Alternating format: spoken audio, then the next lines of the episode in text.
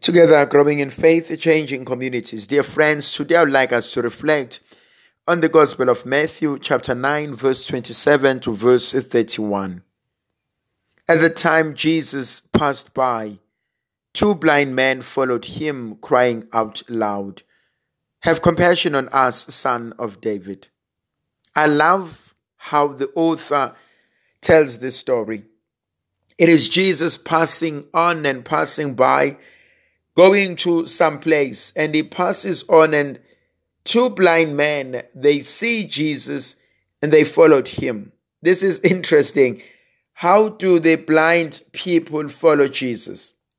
Now the question that needs to be asked are we talking about the physical blindness? Are we talking about the spiritual blindness? And most likely we are talking about both from the first instance, it is the spiritual or rather the physical blindness. The author tells us these are blind men. But now I am moved if I argue and accept that these are physically blind people who are following Jesus. Now the question is, how did they follow him? Are they using the cane in order to follow him? Are they listening to the sound of the crowd? Of the, the, the, the, the noise that the, the crowds are making? Are they asking people around, who is it that is walking past? Are they being guided by someone? But what touches me the most is the, the willingness to overcome their blindness.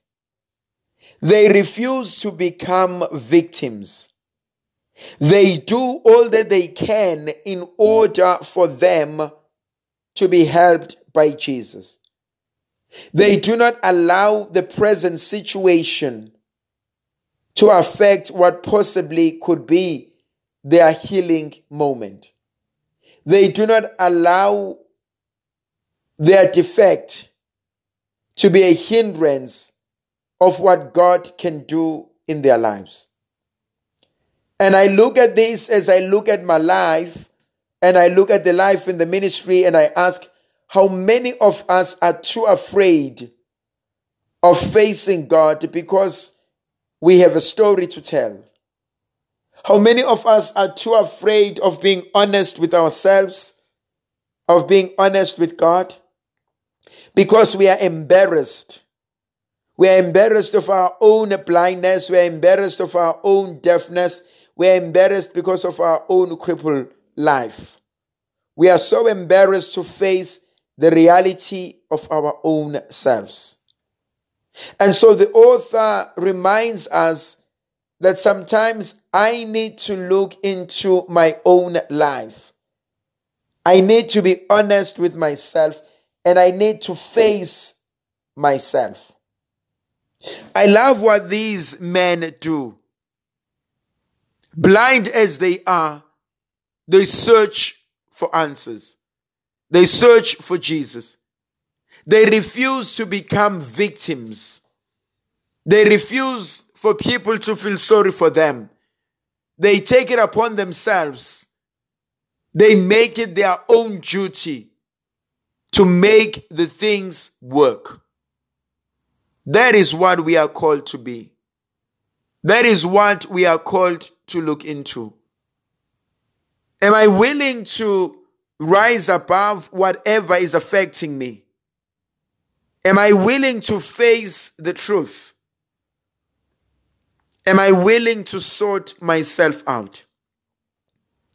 How many people whose marriages are falling apart and we are afraid of looking into the truth?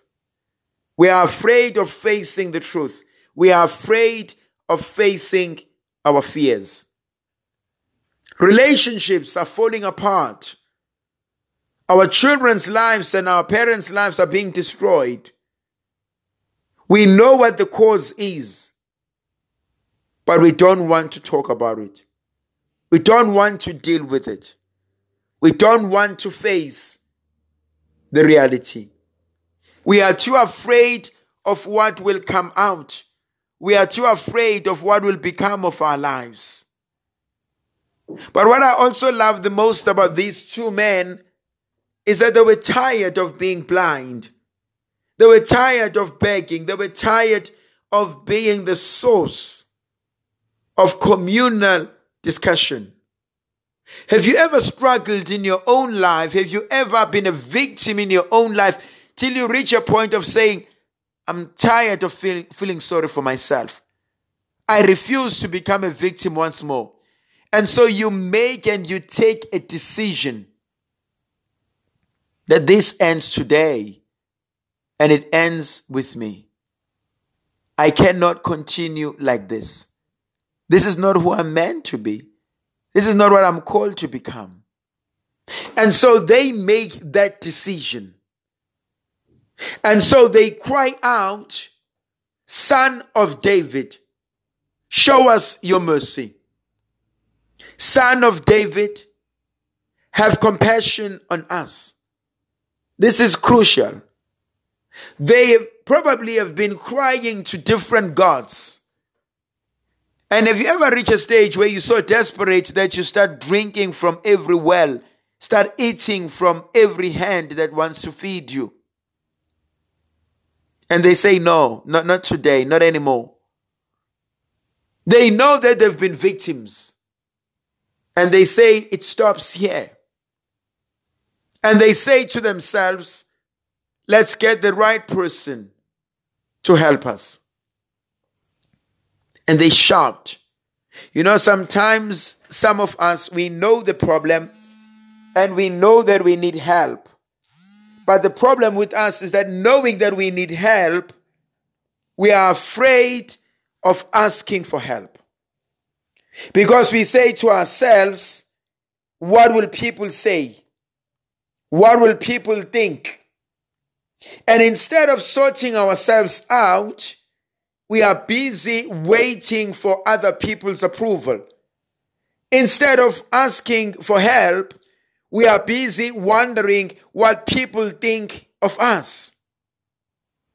And so these two men, they say, Son of David, have mercy on us. And I love what happens in the scriptures. Jesus hears them, but what does he do? As he hears them, Jesus continues and he enters into the house. He does not answer them immediately, but then when he answers them, he says, Do you believe that I'm able to do this? How many of us are able to pray to God? But do you believe that God can heal you? Do you believe that God can heal your family? Do you believe that God can work a miracle in your life? Do I believe that God can help me with that which I'm praying for? How many of us pray prayers that we are just praying because that's what we know? We were, we were taught to pray. Whether it will work or not work, we don't know. How badly do I want this to work? How strongly do I believe that God will work a miracle? I don't know. And so you go back to our prayers. How intentional are our prayers? How meaningful are our prayers? Are we really praying because we understand what we're doing? Are we really talking to God in prayer, believing that He can do and He will do that which He has promised us? And that's the question. Do you believe that I can do this? Do you have faith that I, as your God, can heal you? And that's a question that Jesus not only asked those two blind men, but he also asked us today. I love their answer. Yes, Lord, I believe. I go back to the disciples. Yes, Lord, help my little faith. Yes, Lord, I do believe. Then Jesus touches them and he says, Your faith has done this to you. Your faith has made you well. It is your faith in me. It is your faith that has pushed you to go and look for answers.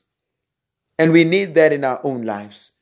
We need the faith that is strong enough that pushes us to believe in something bigger and higher than ourselves. May the Virgin Mother of God continue to be with you, to protect, to bless, and to guide you. The Father, the Son, and the Holy Spirit. Amen.